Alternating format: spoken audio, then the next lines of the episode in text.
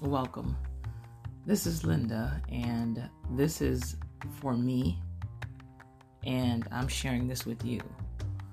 So, every now and again, we need a little boost. Some of us need like a boost of encouragement. Um, one, because we do not edify one another, we uh, not enough. And so, sometimes when all else fails, we must encourage ourselves. Okay? And so here's my encouragement. I hope you all enjoy. So, in the beginning, there was God. And when you think of God, you think of love. And He loves us so much that we miss it. We miss it. But today, we're going to get it. God's love. He's so compassionate. He holds us in regard.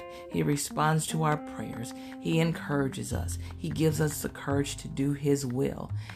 Ah, His will. Hmm. Now think.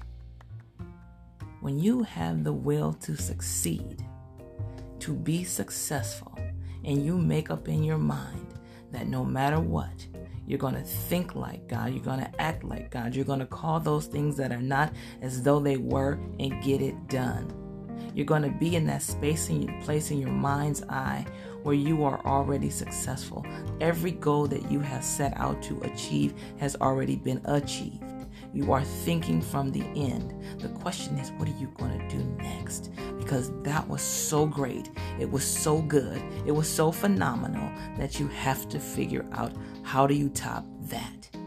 And as you begin to think about how you top that, therein lies the oneness, the divine order of the living God in His divinity, in His peace, in His love, in our admiration and gratitude for Him, allowing His wisdom to become one with us.